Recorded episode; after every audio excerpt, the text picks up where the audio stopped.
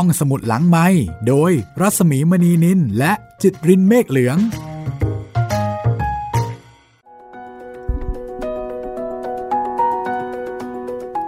สวัสดีค่ะ ห้องสมุดหลังไม้เปิดทำการอีกแล้วนะคะ สวัสดีพี่หมีครับ สวัสดีคุณจิตเรนวันนี้เป็นตอนที่ 9 แล้ว จากหนังสือ The Mayflower นะคะ นาวาสู่โลกใหม่อเมริกาของคุณเจริญขวัญแพรกทองบราฮัสกี้ค่ะ จัดพิมพ์โดยสำนักพิมพ์ยิปซีนะคะ ก็เป็นช่วงที่กำลังตื่นเต้นนะคะ เป็นช่วงสงครามเลยพี่ สงครามระหว่างอินเดียนแดงกับชาวอาณานิคม ถ้าเราอยู่คงไม่ได้ตื่นเต้นอย่างเดียว มันคงมีมากกว่าความตื่นเต้น มันไม่สนุกอะคงจะไม่สนุกเหมือนเวลาที่เราดูหนังสงคราม ใช่ครับ คงจะอืมหวาดเสียวน่าดู แล้วก็เป็นการ รบกันของคนสองกลุ่ม ซึ่งก็เคยใกล้ชิดกัน เคยสนิทสนมกัน แล้วก็เคยช่วยเหลือเกื้อกูลกัน นั่นก็คือชาวอาณานิคม แล้วก็เจ้าถิ่นอย่างอินเดียนแดงนะคะ วันนี้ล่ะค่ะ จะมาทำความรู้จักนะคะกับสงครามพีควอตสงครามพีควอตอ่าที่เราทิ้งท้ายเอาไว้นะคะเอ่อที่เรียกว่าสงครามพีควอตเพราะว่า มันเกิดขึ้นในเขตแดนของอินเดียนแดงเผ่าพีควอตค่ะ ก็เลยเรียกว่าสงครามพีควอตนะคะ ซึ่งเกิดขึ้นในช่วงระหว่างปีคริสต์ศักราช 1637 ถึง 1638 คุณจิตรินเคยได้ยินไหม สงครามนี้ อืม ไม่เคยได้ยินครับ แต่พอมาอ่านแล้วเลยรู้ว่าทำไมคอนเนตติคัตนี่ผีถึงเยอะครับพี่ทำไมอะเพราะอ๋อว่าเคยมี คือเคยเป็นสมรภูมิอะไรอย่างเงี้ยเหรอ ใช่ครับ คือในบรรดาเรื่องผีเรื่องลึกลับของอเมริกานะครับ ถ้าเกิดในอาณาเขตของคอนเนตติคัตนะครับอืมมักจะขึ้นชื่อว่าผีดุอ๋อ ก็คือว่าถ้าเป็นคอนเน c ติคัตเนี่ย พอพูดถึงผีเนี่ยรับประกันความดุใช่ครับ จะดูขลังขึ้นมาทันที ใช่ คดีดัง ๆ เด่น ๆ ในต้องคอนเน c ติคัตต้องคอนเนตติคัตเลยครับ เอ๊ะ ถ้าเกิดเป็นบ้านเราจะเทียบได้กับที่ไหนล่ะคะเนี่ย เออพระโขนงไหมพี่ พระโขนงนี่ขอโทษนะคะ เป็นผีผูกขาดค่ะมีแม่นาคคนเดียวนะคะ แต่ผีเยอะๆนี่ คิดไม่ออกเหมือนกัน ไม่มีนะครับมีไหมบ้านเรานี่ไม่มีนะ ถ้าพูดถึงว่าเอ่อถ้าพูดถึงที่นี่ว่าเป็นที่ที่ผีดุอาจจะเป็นเมืองเก่าอืมใช่ไหมครับใช่เมืองเก่าอย่างอยุธยาอยุธยา ก็สุโขทัยแบบ เนี่ยเป็นบริเวณเมืองเก่า แต่คว่ารับไม่ได้จำเพาะเจาะจงว่าที่นี่ที่นั่นครับอ๋อนี่มีคอนเน c ติคัตเลย ใช่ครับพี่อืมน่าสนใจนะคะ ฝรั่งก็จริง ๆ ก็ไม่ใช่เฉพาะฝรั่งละค่ะ ทุกชาติแหละทุเนาะกชาติครับพี่เออมีผีเป็นของตัวเองด้วยกันทั้งสิ้น แล้วก็ผีของแต่ละชาติก็จะมีเอกลักษณ์ที่ไม่เหมือนกัน เอะเรามาเรื่องผีได้ไงกลับมาที่อินเดียนแดงเหมือนเดิมดีกว่าอะครับ ก็คือนึกถึงคอนเน c ติคัตครับ อืม เพราะว่าอันนี้ก็เกิดขึ้นในบริเวณรุ่มแม่น้ำคอนเน c ติคัตนะคะ น่าจะรบกันดุเดือดเลือดพล่านเลยนะครับพี่ มากก็น่าจะเป็นอีกสองตอน แล้วก็ตอนสุดท้ายนะคะ ไม่อยากให้คุณพลาดค่ะ จะเป็นตอนที่มีสุนทรพจน์ ซึ่งได้ชื่อว่าเป็นสุนทรพจน์ ที่มีคนพูดถึงความสัมพันธ์ระหว่างมนุษย์กับธรรมชาติ ได้อย่างลึกซึ้ง สง่างาม งดงาม แล้วก็ไพเราะที่สุดในประวัติศาสตร์มวลมนุษยชาติเลยทีเดียว คือยกย่องว่าเป็นสุนทรพจน์ที่ดีที่สุดที่เคยมีการพูดถึงความสัมพันธ์ระหว่างมนุษย์กับธรรมชาติเขาบอกลึกซึ้งมาก และคนที่กล่าวสุนทรพจน์นี้ก็คืออินเดียนแดงค่ะอืมและปัจจุบันสุนทรพจน์นี้ก็ยังคงเก็บรักษาเอาไว้นะคะ ที่วอชิงตันโอ้ พอพี่หมีพูดถึงสุนทรพจน์แล้วผมก็นึกเรื่องบางอย่างขึ้นมาได้ครับพี่ พี่หมีรู้จักเอ่อมาลอนแบนโดไหมครับ มาลอนแบรนโดรู้จักที่เป็นดาราดังของฮอลลีวูดครับพี่ ตอนที่คุณมารอนแบนโดเนี่ยได้ ได้รางวัลออสการ์สาขานักแสดงนำชายยอดเยี่ยมจาก The Godfather ภาคหนึ่งนะครับ อือหือค่ะ แกไม่ได้ขึ้นไปรับรางวัลด้วยตัวเองครับอืมแต่แกให้ หญิงชาวอินเดียนแดงเนะครับขึ้นไปรับแล้วก็กล่าวสุนทรพจน์เกี่ยวกับอืมอืมเกี่ยวกับเนทีฟอเมริกันในในยุคนั้นนะครับพี่อือหือค่ะหมพอดีพี่หมีพูดเลยนึกนึกขึ้นได้พอดีว่าเขาเป็นคนที่ขึ้นไปกล่าวสุนทรพจน์ ใช่ครับ แล้วเขาก็พูดได้อย่างน่าประทับใจ อืมประทับใจไหมไม่เคยฟังครับพี่แต่ว่าทราบว่าก็แปลกนานๆทีจะมีคนที่ให้ให้คนอื่น ให้คนอื่นไปรัพูบดแทแทนนใช่ มาลอนแบรนโดก็ไม่ธรรมดานะคะครับเป็นนักแสดงผู้ยิ่งใหญ่ อินเดนแดงเป็นคนที่ลึกซึ้งค่ะ โดยเฉพาะเอ่อปรัชญาการดำเนินชีวิตที่มีความผูกพันอย่างแนบแน่นกับธรรมชาตินะคะครับเขาจะพูดได้อย่างลึกซึ้งมาก ๆ ก็จะเป็นตอนสุดท้ายค่ะ เป็นศูนย์ทรพจน์ของหัวหน้าเผ่าซีแอตเทิลนะคะ เพราะฉะนั้นชื่อของสถานที่ในปัจจุบันหลายชื่อ ก็มาจากเนี่ยค่ะ อินเดียนแดงด้วยแมสซาชูเซตส์ซีแอตเทิลนะคะครับอีกหลายชื่อนะคะ แต่วันนี้เดี๋ยวเราไปติดตามสงครามพีควอดกันก่อนก็แล้วกันนะคะ ว่าสงครามนี้เนี่ยนำพาให้เกิดอะไรบ้าง แล้วก็สงครามนี้มันดุเดือดเลือดพล่าน รุนแรงสักแค่ไหน กับตอนที่ 9 ค่ะ นาวาสู่โลกใหม่อเมริกานะคะ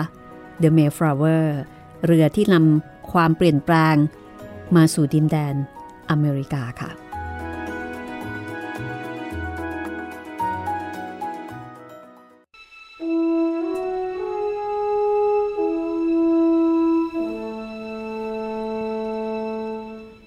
สงครามพีควอดนี้เกิดขึ้นในปีคริสต์ศักราช 1637 ถึง 1638 ระหว่างอินเดียนแดงเผ่าพีควอดกับชาวอาณานิคมแมสซาชูเซตส์เบย์อาณานิคมพลีมัธ และเซบรูกนอกจากนี้ฝ่ายอาณานิคมยังมีอินเดียนแดงเผ่าอื่นร่วมเป็นพันธมิตร นอกจากเผ่าของเมสซาซอยที่เข้าร่วมรบแล้ว ยังมีเผ่าโมฮิแกนและเผ่านารากันเซตคืออินเดียนแดงทั้งสามเผ่านี้ เข้าร่วมกับคนผิวขาวในการรบกับเผ่าพีควอดนั่นเอง เผ่าพีควอดเคยเป็นสาขาหนึ่งของเผ่าโมฮิแกนค่ะ แต่ภายหลังกลับกลายเป็นศัตรูและก็คู่แข่งทางการค้ากัน ก่อนหน้าที่พวกพิลกริมจะมาตั้งอาณานิคมพลีมัธเผ่านี้ย้ายมาจากแม่น้ำฮัดสันมาสู่แม่น้ำคอนเนตติคัตในราวปีคริสต์ศักราช 1,500 ค่ะ ในปีคริสต์ศักราช 1630 นะครับ บริเวณลุ่มแม่น้ำคอนเนตติคัตกลายเป็นสมรภูมิรบระหว่างอินเดียนแดงด้วยกันเอง เนื่องจากว่าเผ่าพีควอดขยายอาณาเขตด้วยการรุกรานอินเดียนแดงแวมพาโนกทางตอนเหนือ แล้วก็รุกรานเผ่านาร์รากันเซตต์ทางตะวันออก นอกจากนี้ก็ยังขยายดินแดนจนล่วงล้ำสู่เขตแดนของเผ่า อัลกอนเควียน และเผ่าโมฮิแกน ทางตะวันตกและทางใต้ ในเวลานั้น ทุกเผ่าก็แย่งชิงกันเป็นใหญ่ เพื่อที่จะได้ผูกขาดการแลกเปลี่ยนค้าขายหนังบีเวอร์ กับคนผิวขาวแต่เพียงเผ่าเดียว แต่ยังไม่ทันรู้แพ้รู้ชนะ ก็เกิดโรคระบาดขึ้นเสียก่อน จนทำให้อินเดนแดงล้มตายเป็นจำนวนมาก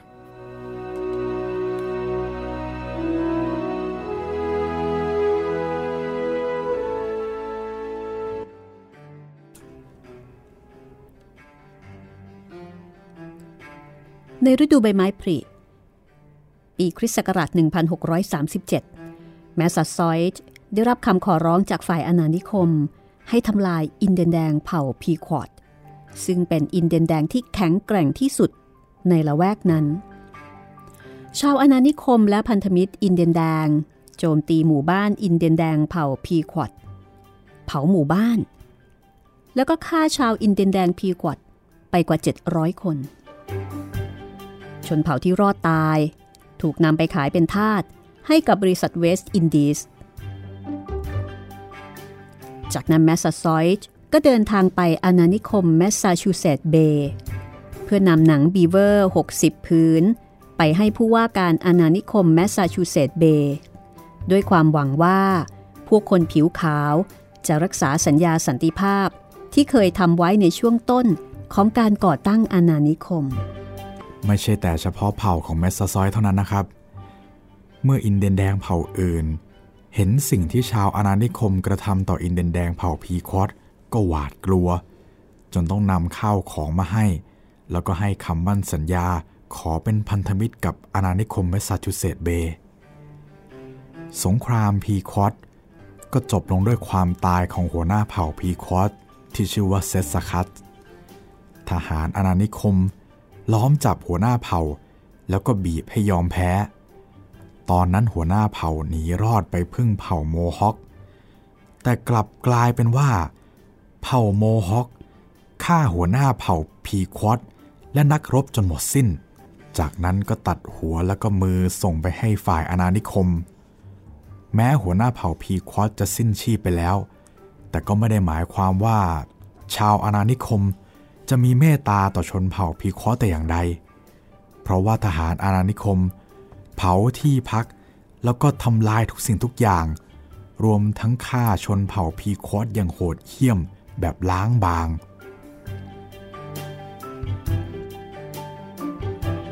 ย้อนกลับมาถึงเผ่าโพคาโนเคต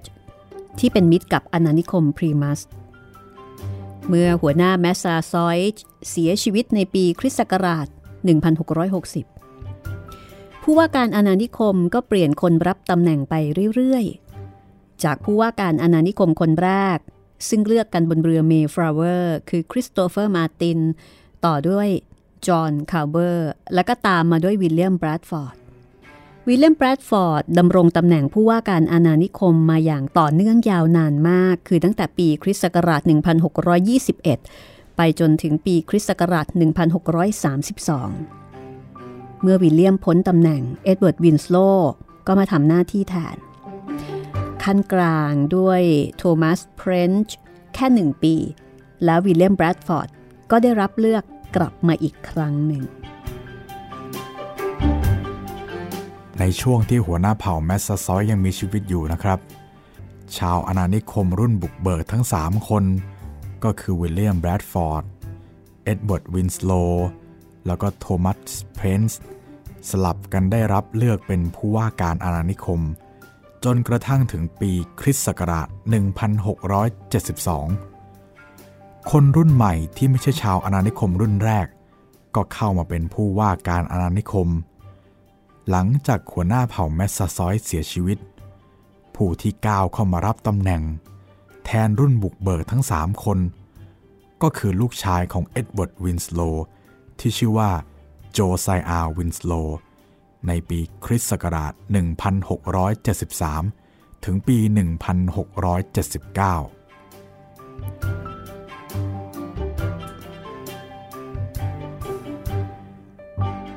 ในเวลาเดียวกันลูกชายของแมสซาซอยก็ขึ้นเป็นหัวหน้าเผ่า โดยเริ่มจากแวมสุตาหรือว่าอเล็กซานเดอร์ แต่เพียงชั่วไม่ถึงปี แวมสุตาหรือว่าอเล็กซานเดอร์ก็เสียชีวิต อินเดียนแดงเชื่อกันว่าการเสียชีวิตของแวมสุตามาจากยาพิษ เพราะว่าเสียชีวิตแบบกะทันหัน ระหว่างที่กำลังเจรจาทางการค้าขายแลกเปลี่ยนกับชาวอาณานิคม จนมีเสียงลือว่าชาวอาณานิคม วางยาพิษหัวหน้าแวมสุตา เมื่อแวมสุตาเสียชีวิตตำแหน่งจึงตกมาสู่เมตาโคมหรือฟิลิป และเป็นที่รู้จักต่อมาในนามคิงฟิลิป ในตอนแรกคิงฟิลิปต้องการเจริญรอยตามพ่อของตนเอง ก็คืออยากจะรักษาสัมพันธไมตรีอันสงบราบรื่นกับชาวอาณานิคม แต่ต่อมาก็เกิดสงครามพีควอตระหว่างอินเดียนแดงกับพ่อค้าชาวอาณานิคมในนิวอิงแลนด์ ก็ทำให้ขอบเขตอาณานิคม ต้องขยับหนีมาจนชิดขอบแดนอาณาเขตของเผ่าโพคาโนเคตที่คิงฟิลิปปกครองอยู่ แม้จะขยายดินแดนมาจนประชิดติดขอบแดนเผ่า แต่ชาวอาณานิคมก็ไม่สนใจ ยังคงขยับขยายอาณาเขตและที่ดินทำกินออกไปเรื่อยๆ อาณานิคมตลอดทั่วดินแดนนิวอิงแลนด์ ขยายตัวจนมีประชากรมากมายถึง 80,000 คน และมีเมืองทั้งหมดถึง 110 เมือง การแผ่ขยายอาณาเขตอาณานิคมอย่างไม่หยุดยั้งนี้ ก็ทำให้เผ่าโพคาโนเคตตกอยู่ในวงล้อมของอาณานิคมพลีมัธโดยสิ้นเชิง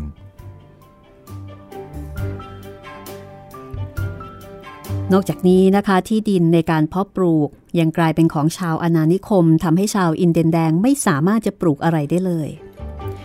เมื่อไม่เหลือทางเลือกในชีวิต อินเดียนแดงก็เลยกลายเป็นทาสชาวอาณานิคม เพื่ออาหารแล้วก็ค่าจ้างเล็กน้อย นอกจากอินเดียนแดง ต้องสูญเสียที่ดินทำกินแล้ว ก็ยังสูญเสียอัตลักษณ์ และความเชื่อทางศาสนาด้วย ชาวอาณานิคมถือว่าตนเป็นผู้ที่พระเจ้าทรงเลือก จึงมองว่าอินเดียนแดงเป็นคนชั้นต่ำแล้วก็ป่าเถื่อน จึงบีบบังคับให้อินเดียนแดงหันมานับถือคริสต์ศาสนา หากอินเดียนแดงคนไหนขัดขืน ก็จะถูกจับไปทรมาน มีการประกาศใช้กฎหมายสีน้ำเงินหรือว่า blue law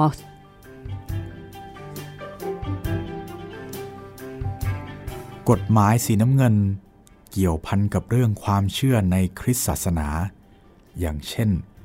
ห้ามอินเดียนแดงล่าสัตว์ หรือว่าจับปลาในวันอาทิตย์ เพราะว่าคริสเตียนถือว่าพระเจ้ามีพระประสงค์ ให้ทุกคนทำงานเป็นเวลาหกวัน แล้วก็กำหนดให้วันอาทิตย์เป็นวันหยุด จึงออกคำสั่ง ห้ามอินเดียนแดง ไม่ให้ทำงานในวันอาทิตย์ ซึ่งไม่เป็นธรรมกับอินเดียนแดง เพราะว่าพระเจ้าของอินเดียนแดงกับพระเจ้าของชาวอาณานิคม ไม่ใช่พระเจ้าพระองค์เดียวกัน แต่ชาวอาณานิคมก็ยึดถือตามความพึงพอใจของตนฝ่ายเดียว โดยบีบบังคับให้อินเดียนแดงทำตาม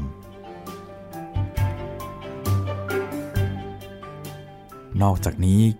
ก็ยังสั่งไม่ให้ชาวอินเดียนแดง ใช้ยาสมุนไพรตามที่เคยใช้กันมาในอดีต หรือแม้แต่การออกไปเต้นรำท่ามกลางแสงจันทร์ ในคืนเดือนหงายตามที่เคยปฏิบัติ ก็ถือเป็นเรื่องต้องห้าม เพราะขัดกับความเชื่อแบบคริสเตียน นี่คือบทเรียนที่ชาวอาณานิคม สอนให้อินเดียนแดงยอมรับในการนับถือศาสนาคริสต์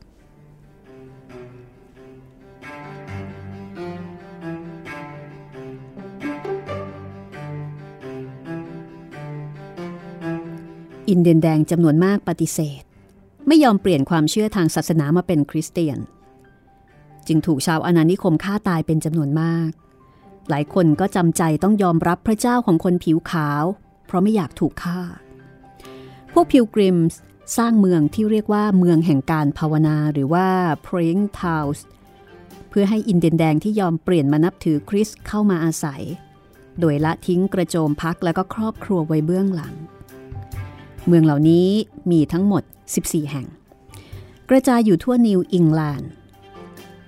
ในปีคริสต์ศักราช 1646 ถึง 1675 อินเดียนแดงที่ยอมละทิ้งที่พักอาศัยในเผ่ามาอยู่ในเมืองนี้ เรียกว่าสาธุชนอินเดียนแดง หรือว่า praying Indians จอห์น เอเลียตเป็นมิชชันนารีพิวริตันที่สอนศาสนา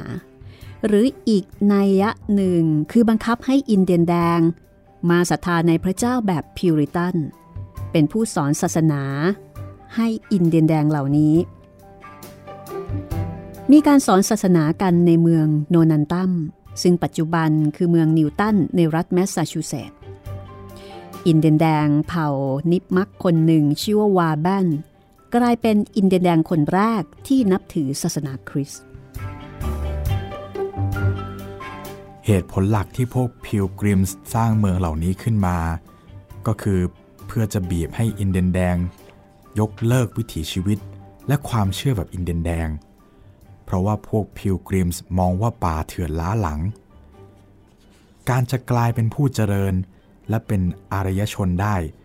จะต้องนับถือในสิ่งเดียวกับที่พวกพิลกริมส์นับถือ นั่นก็คือพระเจ้าในคริสตศาสนา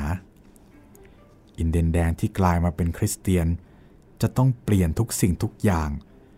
นอกจากวิถีความเป็นอยู่แล้ว ก็ยังต้องเปลี่ยนเสื้อผ้าให้เหมือนคนอังกฤษ รวมทั้งตัดผมยาวแบบชาวอินเดียนแดงออกด้วย คิงฟิลิปนั้น มีความคับแค้นใจมาก ที่เห็นชนเผ่าของตนตกอยู่ในสภาพเช่นนี้ แล้วก็รู้สึกโกรธแค้น ที่ชาวอาณานิคมไม่รักษาสัญญาที่แมสซาซอยเคยทำเอาไว้ จึงตัดสินใจทำสงครามกับชาวอาณานิคม เพื่อปกป้องเผ่าของตน จากการถูกข่มเหงคิงฟิลิปไม่มีทางเลือกอื่น เพราะว่าแผ่นดินของเผ่าถูกครอบครองโดยชาวอาณานิคม ประชากรในเผ่าก็กลายเป็นทาสและผู้รับใช้คนผิวขาว บ้างก็ถูกสังหาร เพราะไม่ยอมเปลี่ยนศาสนามานับถือพระเจ้าของคนผิวขาว การทำสงครามกับชาวอาณานิคมของคิงฟิลิป ไม่ได้มีความหมายเพียงการแย่งชิงผืนดินทำกิน อันเป็นผืนดินดั้งเดิมของเผ่าคืนมาจากคนผิวขาวเท่านั้น หากแต่ยังหมายถึงการกู้เกียรติ และความภาคภูมิใจ ในความเป็นอินเดียนแดงกลับมาด้วย ราะว่าถูกชาวอาณานิคมข่มเหง จนแทบไม่เหลือศักดิ์ศรีใด ๆ ซึ่งในเรื่องนี้คิงฟิลิปเขียนบันทึกไว้ว่า บรรพบุรุษของข้าร่ำให้ และเรียกร้องให้ข้าแก้แค้น คนผิวขาวมาจากแผ่นดินที่ข้าไม่รู้จัก แย่งชิงทุกสิ่งทุกอย่างของเผ่าข้าไป ขโมยพืชพันธัญญาหาร และรุกต้อนลูกหลานข้าไปสู่หลุมฝังศพ ในปีคริสต์ศักราช 1675 สงครามระหว่างคิงฟิลิปและชาวอาณานิคมเริ่มต้นขึ้น กินเวลายาวนาน 3 ปี จนสิ้นสุดลงในปีคริสต์ศักราช 1678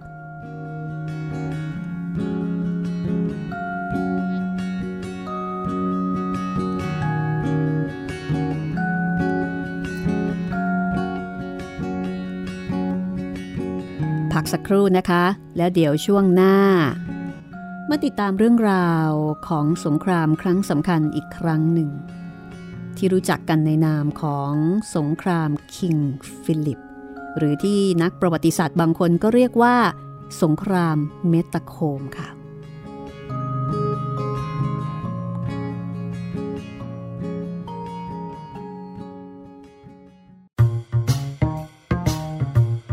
ห้องสมุดหลังไมค์โดยรัศมีมณีนิลและจิตรินเมฆเหลือง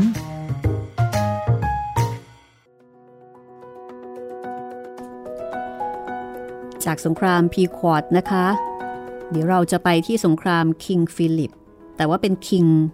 หรือว่าเป็นหัวหน้าเผ่าอินเดียนแดงนะคะ ตอนนี้ก็รบกันลูกเดียวเลยครับพี่ ไม่มีประนีประนอมกันแล้ว จริงๆ ก็ใช้เวลาพอสมควรทีเดียวนะคะ ใช้เวลา 50 ปีครับก็ประมาณชั่วอายุคนหนึ่งอืมก็น่าเสียดายนะคะ กับความสัมพันธ์ของคนสองกลุ่ม ที่มีความคิดความเชื่อ มีปรัชญาในการดำรงชีวิต แตกต่างกันอย่างสิ้นเชิง แต่ประเด็นก็คือ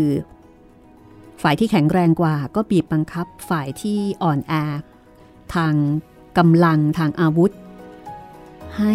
ยอมรับวิถีของตัวเอง ซึ่งจริง ๆ มันก็ไม่โอเค แต่ว่าในวิถีของมนุษย์ มันก็ไม่มีอะไรโอเคอยู่แล้วครับ ใครที่แข็งแรงกว่า ก็มักจะเป็นฝ่ายเอาเปรียบ แล้วก็จัดการคนที่สู้ตัวเองไม่ได้ ให้ทำตามอย่างที่ตัวเองต้องการ ซึ่งในกรณีการเริ่มต้นประวัติศาสตร์ของสหรัฐอเมริกาก็เป็นเช่นนั้นนะคะ ปลาใหญ่กินปลาเล็กเนาะพี่สมัยก่อน สมัยนี้ก็กินนะ แต่อาจจะกินเนียนนิดนึง กินในรูปแบบต่างอาจจะซับซ้อนนิดนึงๆครับ แล้วก็อาจจะดูไม่รู้ว่ากำลังเคี้ยวกร่วมกร่วมๆกันอยู่เลยทีเดียว ปลาเล็กก็ว่ายไปปลาใหญ่ก็กินเอากินเอาบางทีสมัยนี้มองไม่เห็นอีกต่างหากว่ากำลังว่ายเข้าไปในปากของเขาครับโดนกินแล้วยังไม่รู้ตัวเลย ตายแล้วยังไม่รู้ตัวเอ๊ะทำไมโลกมันมืดอย่างนี้ครับ นี่คือหนังสือนาวาสู่โลกใหม่อเมริกา The Mayflower นะคะ เรือ ที่นำความเปลี่ยนแปลงมาสู่แผ่นดินผืนนี้ แล้วก็สร้างชีวิตใหม่ ให้กับผู้คนที่มาจากอังกฤษค่ะ หนังสือของคุณเจริญขวัญแพรกทองบราฮัสกี้เป็นผู้เขียนสำนักพิมพ์ยิปซีจัดพิมพ์ คุณผู้ฟังที่สนใจนะคะ เล่มนี้สนุกมากแล้วก็สามารถที่จะอ่ออ่านนำมาพูดคุยกับเด็ก นะคะทำให้เรารู้จักแล้วก็เข้าใจความเป็นมาเป็นไปของสหรัฐอเมริกามากยิ่งขึ้นนะคะ ซึ่งในปัจจุบันนี้สหรัฐอเมริกาก็ จากคนที่มาจากหลาย ๆ ที่ ตอนนี้ก็กลายเป็นมหาอำนาจของโลก แล้วก็เป็นประเทศที่เสียชีวิตด้วยโควิด มากที่สุดด้วย ครับ ใหญ่สุด แล้วก็ตายมากสุดนะคะตอนนี้ เหมือนยักษ์ก็ล้มทีก็ล้มดังหน่อยนะพี่ แล้วบางทียักษ์ก็ยักษ์ก็ซ่าเนาะครับยักษ์ไม่ค่อยจะสนใจกฎเกณฑ์ ไม่ค่อยจะสนใจที่จะเอ่อทำความเข้าใจ หรือว่ายอมกับบางเรื่องบางราว และบางครั้ง ยักษ์ก็ตายด้วยอะไรที่มันเล็กมาก ๆ เพราะว่าในกรณีนี้ก็ตายเพราะโควิดใช่ไหมคะ ใช่ครับ คือใหญ่แค่ไหนเนี่ยใหญ่ใหญ่มาจากไหนก็ก็แพ้แหละค่ะสำหรับคุณโควิด ถ้าเกิดว่าไม่ยอมรู้จักแล้วก็ทำความเข้าใจกับเธอเนี่ยนะคะครับเธอร้ายมากแต่ตอนนี้เขากำลังจะเข้าใจแล้วเนี่ยพี่แหมใช้เวลาประมาณปีหนึ่งกับคนอีกจำนวนหนึ่งๆโอ้ตอนเพื่อนี้ทำความเข้าใจ ตายกันเยอะเยอะจริง ๆ นะคะครับสองแสนกว่าคนแล้วแล้วก็ ในช่วงปลายปีนี้ ก็มีการคาดเดากันนะคะว่าสถิติเนี่ยมันอาจจะพุ่งสูงขึ้นอีกก็ได้อืมเพราะว่าโควิดมันชอบอากาศหนาว อ๋อใช่ ใกล้คริสต์มาสอย่าลืมนะคะว่าตอนที่โควิดระบาดครั้งแรกในจีนเนี่ยมันก็ช่วงเนี้ยช่วงมกรากุมภาครับธันวามกรากุมภาแต่ว่าเอ่อเริ่มแพร่ไปสู่ประเทศอื่นๆเนี่ยก็ประมาณประมาณประมาณกุมภามีมีนานาประมาณนี้นะคะครับซึ่งตอนนั้น หนาวมันก็มันก็เริ่มจางคลายละ แต่ว่าช่วงธันวาที่ที่เริ่มต้นหน้าหนาวเนี่ยค่ะ อันนี้ละค่ะยังไม่มีใครรู้นะคะว่า เมื่อฤดูหนาวมาถึงโควิด ซึ่งยังคงอยู่อย่างชุกชุมในดินแดนต่างๆ โดยเฉพาะ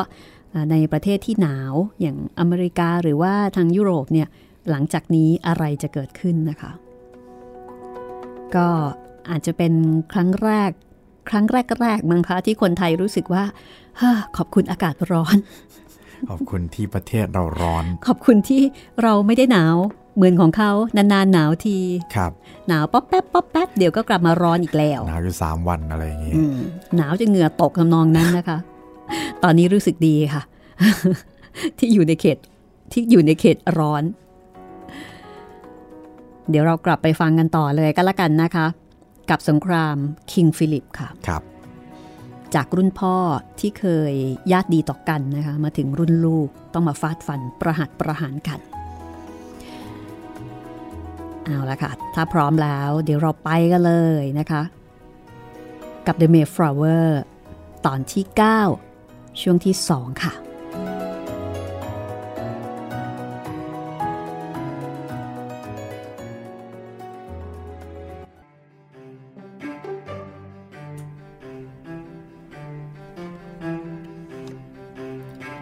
สงครามคิงฟิลิป หรือที่รู้จักกันในนามสงครามครั้งแรกของอินเดียนแดง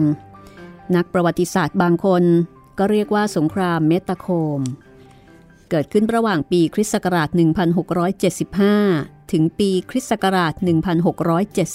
1678 ระหว่างชาวอาณานิคมพลีมัสกับอินเดียนแดงแวมพานอก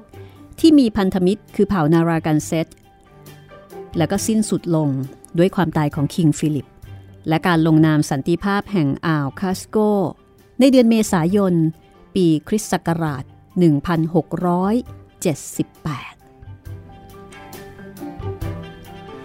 เหตุการณ์ที่เป็นจุดเริ่มต้นของสงครามก็คือ คือในปีคริสต์ศักราช 1671 ฝ่ายอาณานิคมออกคำสั่งให้อินเดียนแดงทุกคนมอบปืนให้แก่ฝ่ายอาณานิคม และห้ามไม่ให้อินเดียนแดงคนใด มีปืนในครอบครองอีกต่อไป ในเวลานั้นเอง คิงฟิลิปเจ็บปวดใจและแค้นเคืองที่สุด ฝ่ายอาณานิคมก็แสดงให้เห็นอย่างชัดเจนว่าเป็นฝ่ายตระบัดสัตย์ ที่เคยให้ไว้กับพ่อของคิงฟิลิป คือแมสซาซอยโดยสิ้นเชิง เพราะว่าในสัญญาสันติภาพที่เคยทำร่วมกัน ระหว่างหัวหน้าแมสซซอยและผู้ว่าการอาณานิคมคนแรก ระบุว่าให้ปฏิบัติต่อกันอย่างเท่าเทียม การที่ฝ่ายอาณานิคมขอยึดปืนอินเดียนแดงทั้งหมด หมายถึงการถูกกระทำเยี่ยงพลเมืองชั้นสอง โดยที่ฝ่ายอาณานิคมไม่แยแส และให้ความสำคัญกับเผ่าแวมพนกอีกต่อไปแล้ว ในเวลานั้น เผ่าแวมพนก มีประชากรเหลือเพียงแค่พันกว่าคนเท่านั้น ในขณะที่ชาวอังกฤษลังไหลมาสู่ดินแดนของอินเดียนแดงอย่างไม่ขาดสาย จากชาวอาณานิคมในวันขอบคุณพระเจ้าครั้งแรก ในปีคริสต์ศักราช 1621 ที่มีชาวอาณานิคมรอดชีวิตเพียงแค่ 51 คน ก็เพิ่มขึ้นมาเป็นหลักหมื่น ในยุคที่คิงฟิลิปปกครองเผ่า ในเมื่อเผ่าแวมพานอกถูกยึดปืนไปจนหมดสิ้นทำให้คิงฟิลิปครุ่นคิดอย่างหนักว่าจะทำอย่างไร จึงจะสามารถปกป้องเผ่าจากการรุกรานบีบคั้นของพวกอังกฤษ เพราะว่าในวันนี้ชาวอาณานิคมเหล่านี้เปลี่ยนไปมาก สงครามพีควอดได้พิสูจน์ให้เห็นแล้วว่า พวกอาณานิคม โหดร้าย ป่าเถื่อน หากชาวอาณานิคมไม่พอใจอินเดียนแดง หรือว่าอินเดียนแดงขัดผลประโยชน์ฝ่ายอาณานิคม คนผิวขาวเหล่านี้ สามารถเข็นฆ่าอินเดียนแดงได้ตามใจชอบ และที่สำคัญ อินเดียนแดงเองก็ไม่สามารถไว้วางใจเผ่าอื่นได้เต็มที่ เพราะว่าบางเผ่าก็สวามิภักดิ์ต่อพวกอาณานิคมมากกว่าอินเดียนแดงด้วยกันเองเสียอีก ในที่สุด คิงฟิลิปก็เป็นพันธมิตรกับเผ่านารากันเซตซึ่งเคยเป็นไม้เบื่อไม้เมากันมาก่อน เพราะว่าเผ่านารากันเซต ไม่ชอบใจที่แมสซาซอยเป็นมิตรกับพวกชาวอาณานิคม ผู้ว่าการอาณานิคมโรดไอแลนด์ เชิญคิงฟิลิปเพื่อปรึกษาหารือ เพราะว่ามีข่าวแพร่สะพัดไปทั่วว่าคิงฟิลิปคิดการใหญ่หมายจู่โจมชาวอาณานิคม โดยที่ผู้ว่าการอาณานิคมโรดไอแลนด์เตือนว่า อย่าคิดทำในสิ่งที่ผิด อินเดียนแดงไม่ควรจะโจมตีพวกอาณานิคม เพราะว่าหากคิดทำสงคราม เลือดจะนองทั่วอาณานิคม และหมู่บ้านอินเดียนแดง แต่คิงฟิลิปโต้กลับไปว่า เราไม่ได้ทำสิ่งใดผิด ในตอนแรก พวกเราดีต่อพวกอังกฤษ แต่พวกท่านไม่เคยทำสิ่งดีตอบแทนให้เราเลย ดูเหมือนว่า ผู้ว่าการอาณานิคมโรดไอแลนด์จะไม่ได้แค่เตือน แต่มีการขู่ปรามด้วย ว่าหากสู้รบกันจริง ๆ ฝ่ายอินเดียนแดงจะต้องพ่ายแพ้ เพราะว่าฝ่ายอังกฤษเข้มแข็งกว่ามาก ซึ่งคิงฟิลิปไม่พอใจมาก แล้วก็กล่าวตอบไปว่า พวกอังกฤษควรทำดีต่อเรา เหมือนที่เราทำดีต่อพวกอังกฤษ ตอนที่เรา แข็งแกร่งกว่าพวกอังกฤษ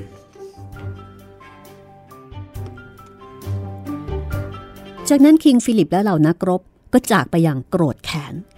แต่สิ่งที่เป็นชนวนสงครามอย่างแท้จริงในสงครามคิงฟิลิป คือในปีคริสต์ศักราช 1675 มีการพบร่างไร้วิญญาณของชายอินเดียนแดงที่เปลี่ยนศาสนามานับถือคริสต์ชื่อจอห์นแซสซามอน หรือชื่อแบบอินเดียนแดงว่าบูซัสมอน จอห์นแซสซามอนทำหน้าที่ทั้งล่ามและทูตระหว่างอินเดียนแดงกับอาณานิคมสำเร็จการศึกษาจากมหาวิทยาลัยฮาร์วาร์ดซึ่งในเวลานั้นสอนเรื่องศาสนาเป็นหลัก จอห์นเป็นทั้งที่ปรึกษาและล่ามให้คิงฟิลิป แต่กระนั้นเขาก็ซื่อตรงต่อชาวอาณานิคม เมื่อพบว่าคิงฟิลิปวางแผน จะระดมพลจากเผ่านารากันเซตเพื่อบุกโจมตีอาณานิคม เขาก็นำความไปบอกผู้ว่าการอาณานิคมพลีมัส การกระทำของจอห์นแซสซามอน ก็ทำให้มีการนำตัวคิงฟิลิปมาขึ้นศาลที่อาณานิคมพลีมัส แต่ไม่มีหลักฐานมัดตัวจึงปล่อยไป แต่ผู้ว่าการอาณานิคมเตือนคิงฟิลิปว่า จะยึดดินแดนของอินเดียนแดงแวมพโนทั้งหมด ถ้ามีข่าวมาว่าผู้อินเดียนแดงจะบุกโจมตีชาวอนานิคม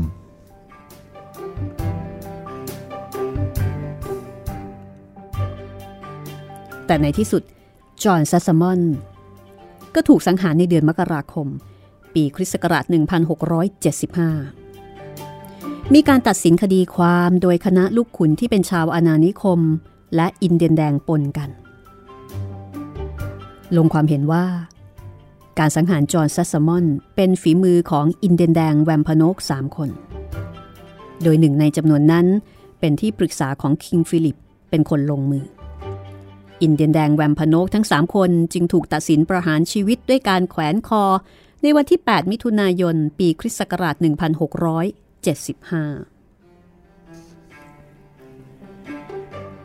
อินเดียนแดงเผ่าโพคาโนเคตเปิดศึกก่อน ด้วยการโอบล้อมบ้านเรือนของชาวอาณานิคมพลีมัธ ที่เมืองสวอนซี ในวันที่ 20 มิถุนายน คริสต์ศักราช 1675 และไม่กี่วันหลังจากนั้น คือวันที่ 27 มิถุนายน เป็นวันจันทรุปราคา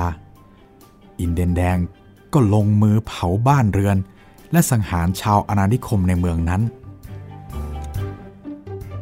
แม้ว่าชาวอินเดียนแดงไม่เคยลืมว่าในยุคหัวหน้าแมสซาซอย ชาวอาณานิคมเป็นมิตรกับเผ่าของตน คิงฟิลิปเองก็ตระหนักดีว่า ครอบครัวชาวอาณานิคมบางครอบครัวนั้นใกล้ชิดกับพ่อของตนเพียงใด แต่เขาก็จำเป็นต้องปกป้องเกียรติภูมิ และผืนดินทำกินของเผ่า คิงฟิลิปถึงกับส่งคำเตือนลับๆ ไปยังครอบครัวชาวอาณานิคมบางครอบครัว ก่อนที่จะลงมือจู่โจม จากนั้นก็แปะข้อความแจ้งให้ชาวอาณานิคมได้รับรู้ว่า ด้วยสารฉบับนี้ข้าขอแจ้งให้พวกท่านรู้ว่า พวกท่านรุกรานอินเดียนแดง จนเกินขอบเขตที่จะทนทานได้ พวกข้าไม่มีอะไรจะสูญเสียอีกต่อไปแล้ว นอกจากชีวิต ส่วนพวกท่าน จะต้องสูญเสียบ้านเรือนของท่าน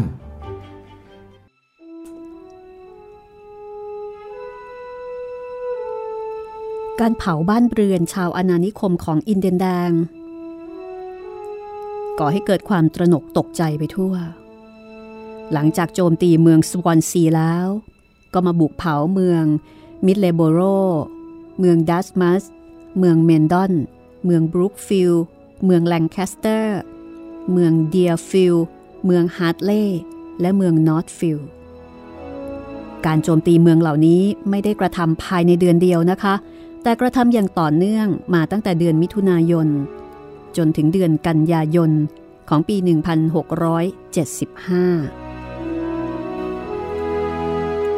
เมืองของผู้อาณานิคม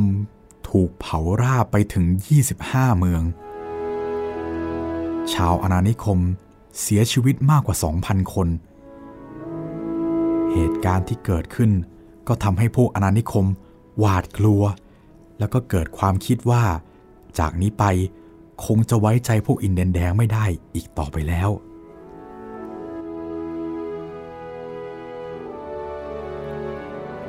ชาวอาณานิคมก็พากันก่นด่าอินเดียนแดง เพราะมองว่าคิงฟิลิปทำผิดสัญญา โดยที่ไม่ได้คิดว่าฝ่ายอาณานิคม บีบคั้นให้อินเดียนแดง ต้องลุกขึ้นทวงสิทธิ์ ในผืนดินเกิดของตนเอง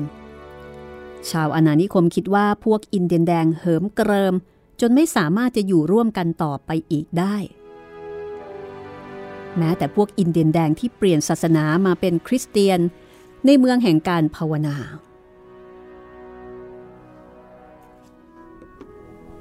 ฤดูหนาวปีคริสต์ศักราช 1675 ชาวอาณานิคม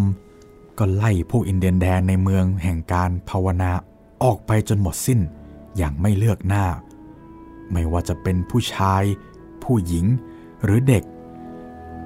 โดยขับไล่ให้ไปอยู่ในกระโจมบนเกาะเดียไอแลนด์ ซึ่งอยู่ไม่ไกลาจากชายฝั่งบอสตัน เกาะแห่งนี้ ขึ้นชื่อในเรื่องความหนาวอันทารุณยิ่งกว่าที่ใดในนิวอิงแลนด์ พวกอาณานิคมไม่ให้ผ้าห่ม หรือแม้แต่อาหารใด ๆ แก่อินเดียนแดง พวกอินเดียนแดงที่เปลี่ยนศาสนามาเป็นคริสเตียน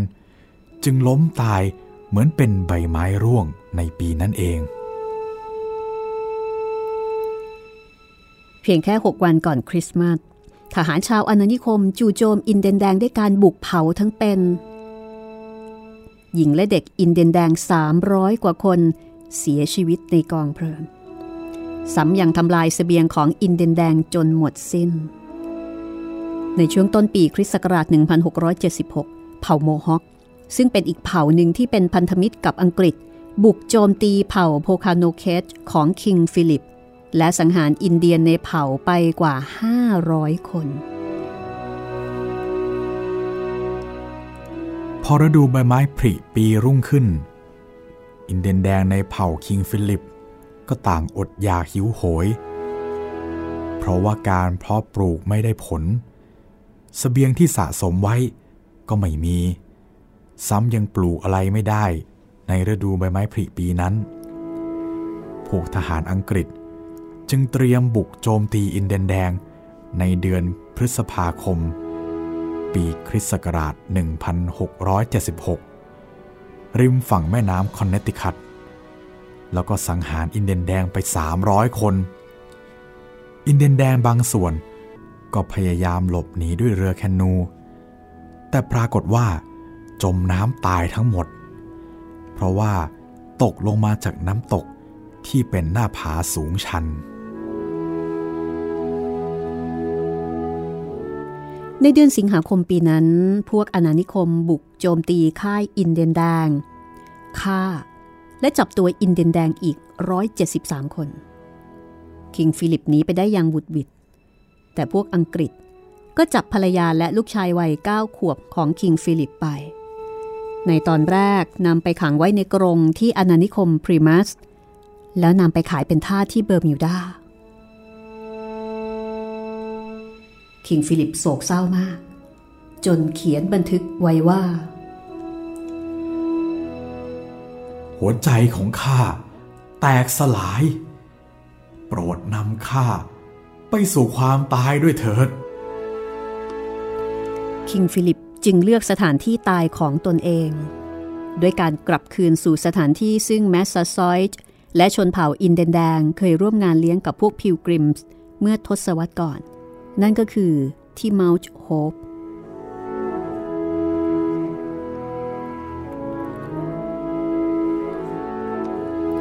ในวันที่ 12 สิงหาคม คริสต์ศักราช 1676 ทหารอาณานิคม ล้อมนักรบอินเดียนแดงและคิงฟิลิปไว้ในเมาท์โฮปแล้วบุกจู่โจมทันที เบนจามินเชิร์ชและลูกชายของกัปตันไมล์สแตนดิช ที่ชื่อกัปตันโจไซอาห์สแตนดิชเป็นผู้นำกองกำลังรบ แต่ผู้ที่ยิงคิงฟิลิปเสียชีวิต คืออินเดียนแดงที่เปลี่ยนศาสนาเป็นคริสต์แล้ว ชื่อจอห์นอัลเดอร์แมนกัปตันเบนจามินเชิร์ชรบชนะอินเดียนแดง เพราะว่าใช้เทคนิคแบบอินเดียนแดงในการแกะรอย กัปตันเชิร์ช จ้างอินเดียนแดงให้มาร่วมกองทัพของตนเอง และศึกษากลวิธีการรบแบบอินเดียนแดง โดยเริ่มจากการบุกเข้าไปทำลายค่ายพักของอินเดียนแดงแวมพนก และโจมตีเผ่าพันธมิตรของแวมพนกจนอ่อนแรง ไม่สามารถส่งกำลังพลมาช่วยเหลืออินเดียนแดงแวมพนกได้ อีกทั้งยังทำลายเสบียงอาหารของอินเดียนแวมพนกจนหมดสิ้น จนสามารถสังหารคิงฟิลิปได้ในที่สุด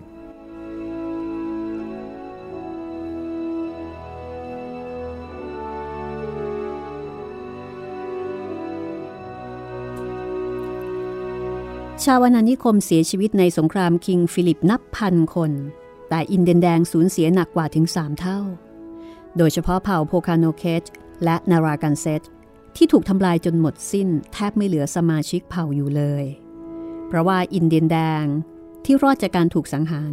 ถูกส่งไปขายเป็นทาส เมื่อหมดสิ้นอินเดียนแดง ชาวอาณานิคม ก็ขยายอาณาเขตจนครอบคลุมบริเวณนั้นโดยเสรี ร่างของคิงฟิลิป ถูกสับเป็นชิ้น ๆ และแขวนไว้ตามต้นไม้ จอห์นอัลเดอร์แมน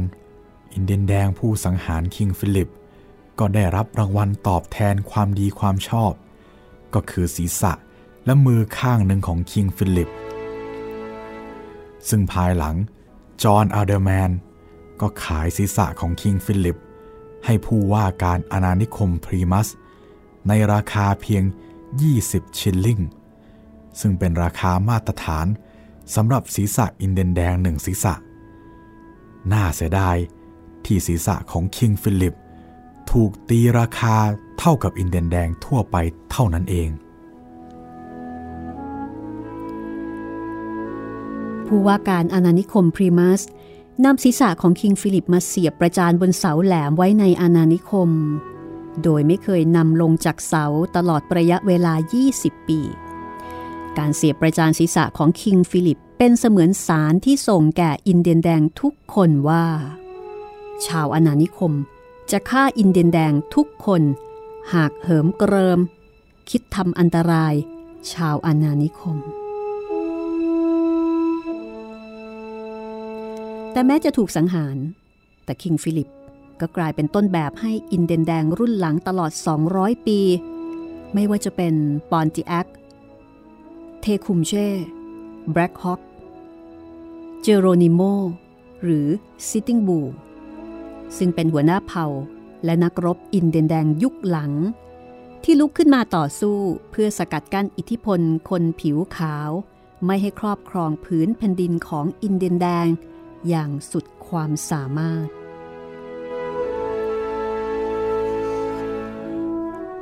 แต่ดูเหมือนว่าสงครามระหว่างคนผิวขาวและอินเดียนแดง จบลงด้วยความสูญเสีย และหยาดน้ำตา ของฝ่ายอินเดียนแดงเสมอ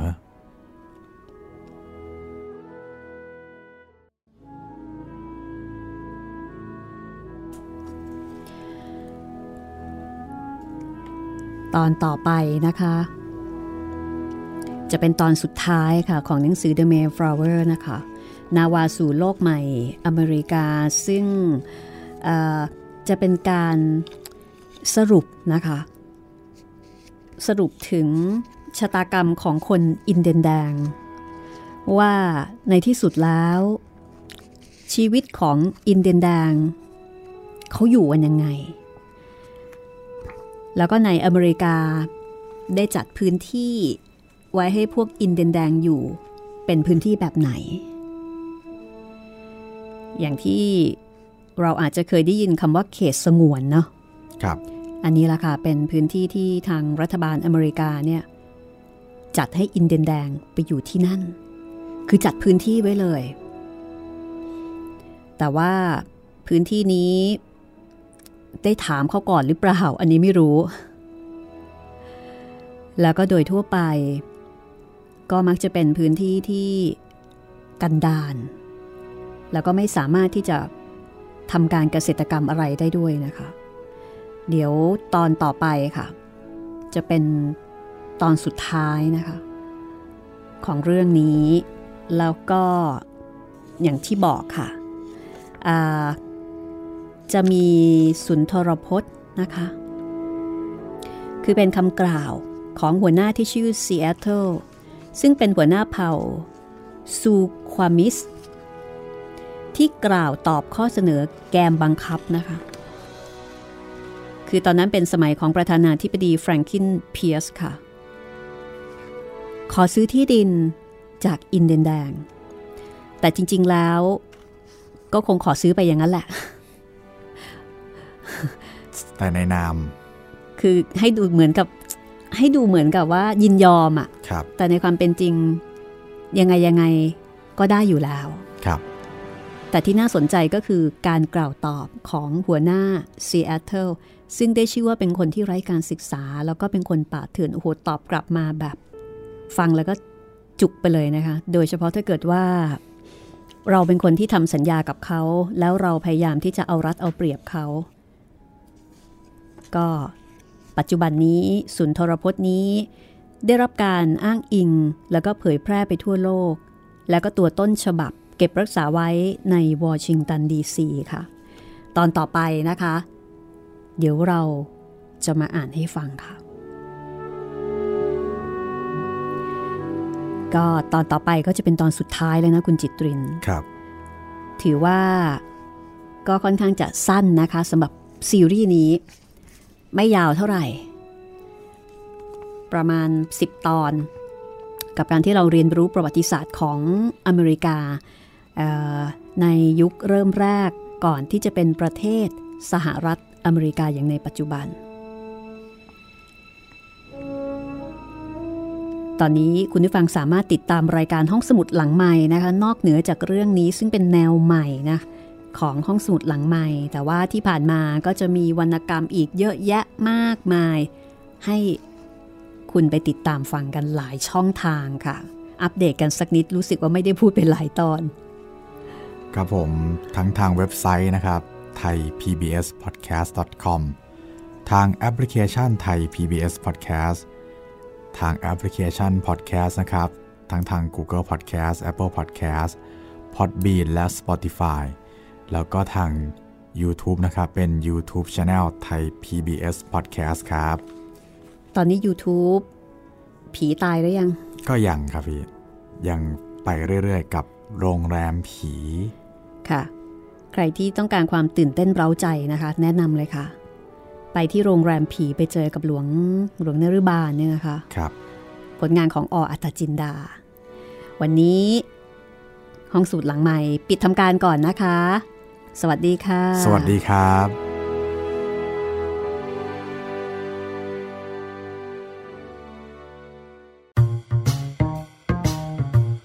ห้องสมุดหลังไม้โดยรัสมีมณีนินและจิตรินเมฆเหลือง